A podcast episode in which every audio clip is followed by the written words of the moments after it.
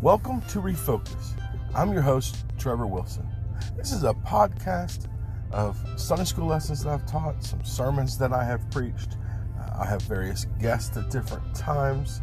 Uh, basically, the, the whole idea is to just kind of refocus back on the Word of God, going back to those Bible stories, studying the scriptures. Let's just, just kind of get out of ourselves, out of our own thinking, and go back to the Word of God and see what He has to say. I love those old Sunday school lessons when we were kids.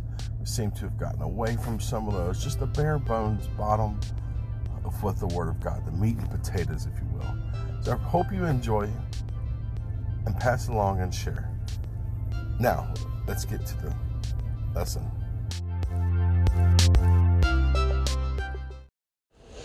Okay, so we just saw Jesus um, heal the man who was uh, sick of the palsy, and uh, but not only did he heal him from his uh, illness, from his disease of the palsy, but you know the first thing he did, of course, was to have told him that uh, he would heal, free him from his sins. So the people, while they marveled at the fact that Jesus could heal, um, of course, they were taken aback by the fact that he was trying to, uh, you know, take the place of God. Well, Jesus, of course, defended that. So we we went through that, that there. So Jesus finished with that, at least in the account of Matthew. Um, he was uh, he, we're finished with that. You can look in Mark and Luke if you want to get uh, other information about it. But anyway, he's finished with that. We're down to um, let's see, verse nine says there, and Jesus passed forth from thence. All right, and as Jesus passed forth from thence, he saw a man named Matthew sitting at the receipt of custom, and he saith unto him, Follow me. And he arose and followed him.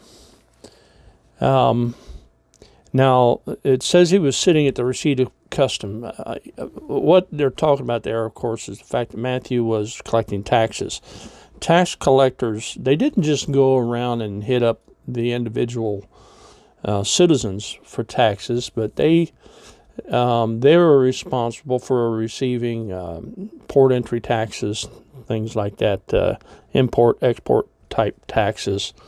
You know, there were there were several different uh, types of taxes that were levied. So, you know, the, one of the ways that um, that tax collectors would get their jobs was to bid on them. Um, you know, they would go to the Roman government and um, and they would propose, um, you know, what they would pay to to the uh, Roman government.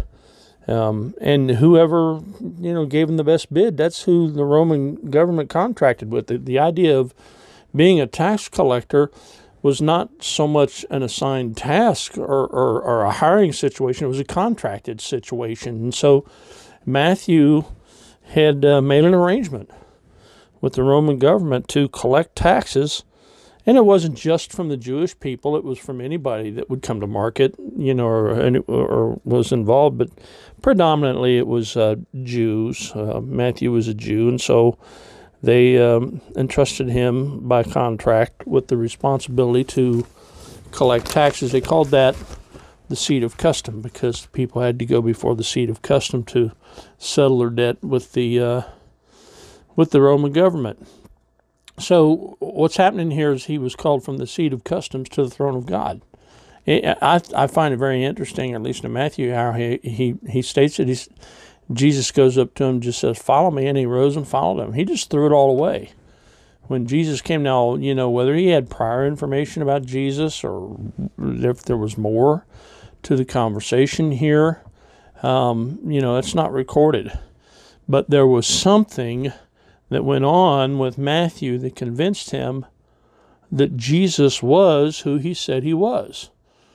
Um, so he was called from a seat of Roman possession, power, wealth, he had all those things, to give up his job and follow Jesus. Folks, let me just say it pays to serve Jesus. Now, um, you know, I've, I've known different people that when God called them into ministry, they just dropped what they were doing and went.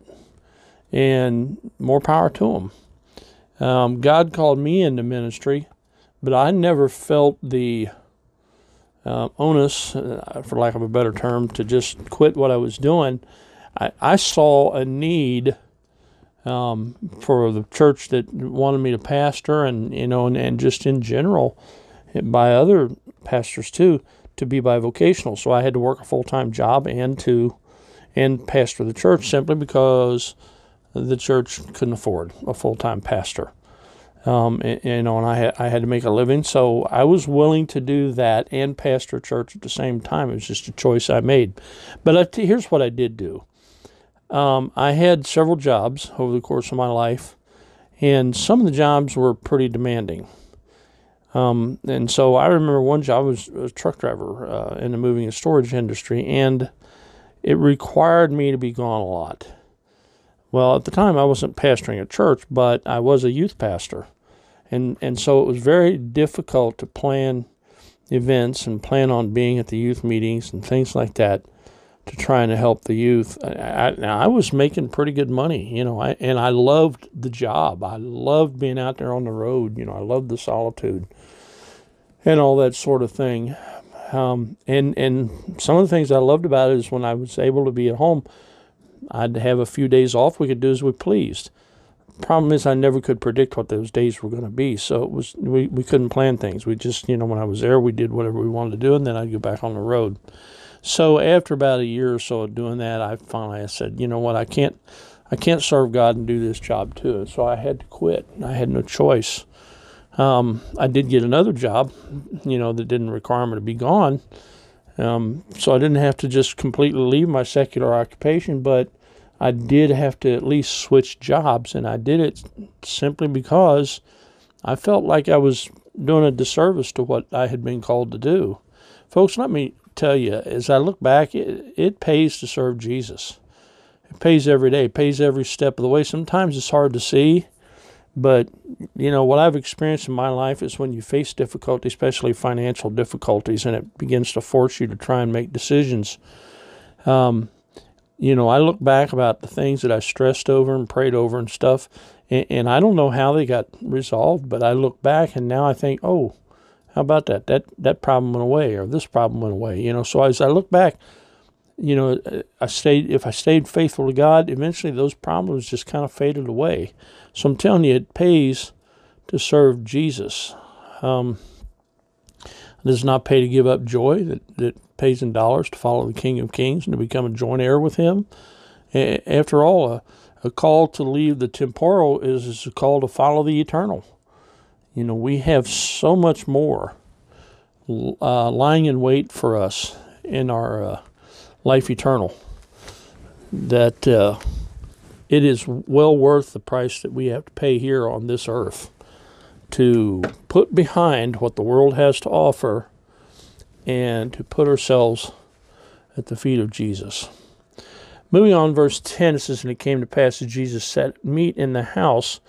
Behold, many publicans and sinners came and sat down with him and his disciples, publicans, and he's talking about more tax collectors. And you know, these, going back to the tax collector thing, these people were hated um, and um, you know they um, the people couldn't understand as it goes on here. You'll see why Jesus would associate with them. When the Pharisees saw it, they said unto his disciples, "Why eateth your master with publicans and sinners?" So Jesus just gives them a very straight answer. When Jesus heard that, he said unto them, "And they that be whole, um, they they that be whole, need not a physician." but they that are sick. But go ye and learn what that meaneth. I will have mercy and not sacrifice, for I am not come to call the righteous, but sinners to repentance. See, Jesus came to reach these very people. How's he going to do that if he's not going to affiliate with them? I mean, the old Jewish tradition was to separate yourself from them. Now, being separated from the world doesn't mean you have to be isolated from the world. That's two totally different things. Eh, eh, you know, we have to interact with the world to some degree. We have to build relationships to some degree in order to be able to share the gospel and have them listen to us. So Jesus is associated with sinners the same way a physician is with the sick. Um, not as a partner of the sickness, or the disease, but a reliever and a cure of it. I mean, that's that's what he came to do to to alleviate those who are disassociated with from Christ and build a relationship with uh, with them so that they can come back to Him. He wanted to be a reliever and, and a curer of the sin in which they were involved, the sin that was in their lives. Folks, we all have sin in our lives, and, and it drags us down. But God wants to separate us from that sin. And, you know, even as Christians, we very often want to cling to those sins. And, and sometimes it's difficult to recognize what they really are because they, they kind of disguise themselves. But God wants to um, God wants to alleviate us from those addictions that we have. Um, his purpose in associating with them was was to seek and to save that which was lost. Then you have the disciples who come to him um, in verse 14. Then came to him the disciples of John, saying, Why do we and the Pharisees fast off, but thy disciples fast not? Now, notice it says the disciples of John because John had a following, and you, and you see in other accounts about you know what happened with those who following John and you know didn't had, had didn't have an understanding of the Holy Spirit and so on. But that's that's topic for another day. And the point is here you have those who follow John. They they had heard the message of repentance, but they were still clinging to some of the old ways, and this gives you insight into those other passages. Um, because what they're saying here is, is, well, you know, we fast all the time. The Pharisees fast all the time. Why aren't your disciples fasting like we're fasting?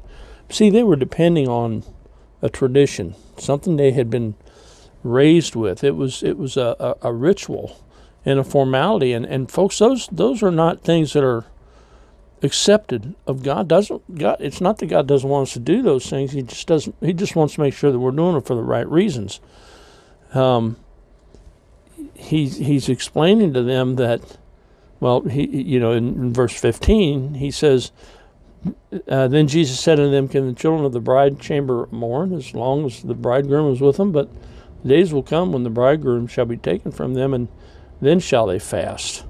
Uh, of course, fasting is a is a form of denying oneself and it you know helps uh, teach self-discipline and things like that but it's a sacrifice. It's a very difficult thing to do. Um, but jesus says I'm, I'm a god of mercy. And you need to understand why you do these things. Don't just do them because you've been taught to do them you know we have things today that are good things good things we do um, you know, we of course we have the ordinances, baptism, the Lord's Supper, but we don't just do those things because of tradition. We do them because of what they mean, and we do them out of a, a sense of conviction from our heart. One of the big things is going to church. You know, we preach all the time. You need to be faithful to your local church, and, and I believe that you should be. And all my life, I've been raised in church. You know, when the doors were open, we went to church. That was what we did. And and I got to admit, you know, if I'm honest with myself, when I miss church, it makes me feel bad, and, and a lot of it may just be because that's what I've been trained to do all my life. But it's a you know, but it, it's it's more than that because if you're trained properly, you're not just trained to go, you're trained as to the reason why you go. And so when you miss, it's not a matter of missing just out of a sense of obligation or habit. Um, you miss because there's a hole in your heart. There's something that doesn't get filled there. There's something that doesn't happen that should. Um, and, and, you know, as I said, fasting and, and so on, and, and all the things we do, these are forms of sacrifice that we do. And, and Jesus is telling them at the time, he's still with the disciples. He's traveling with them every day, and he's saying, Look, there's no point in them mourning or sacrificing or doing these things right now because they're they're things of remembrance is what they are. They're supposed to remind us of what Christ has done for us. And he's saying, look, they, they don't need to be reminded. I'm here. Um, they see me every day. They, they know what I'm about. They know what's going on. So, you know, there's no point in doing that right now. So I don't require it of them. But the day's going to come when I'll be gone, and yeah, then you know, then that'll be a, that'll be a time of, of fasting. That'll that'll be a time when they may be expected to do that sort of thing. And you know, as is would be today, um, we are expected to do the things that remind us of Christ, and so that's why we baptize. That's why we do the Lord's Supper, and and if you fast, and as we all actually should, and and many of us, um, I'm doing confessing here, I guess personally, um, we don't fast, uh, but it's while it may not be a command, while it may not be an ordinance, it is certainly something that God expects us to do, and quite frankly, we should we should feel very guilty if we're not doing some form of fasting. Uh, there's an awakening that occurs there that uh, is very important for us to recognize. So, um, you know, because Christ is now with us, these are the days when we, when we should do that. You know, the day's going to come when none of these ordinances and even the church itself is not going to be necessary. But right now, it is necessary. So it's something that we should definitely uh, incorporate into our lives. All right, that takes us up through uh, verse 15. We'll pick up next time on uh, verse 16. Thank you. God bless.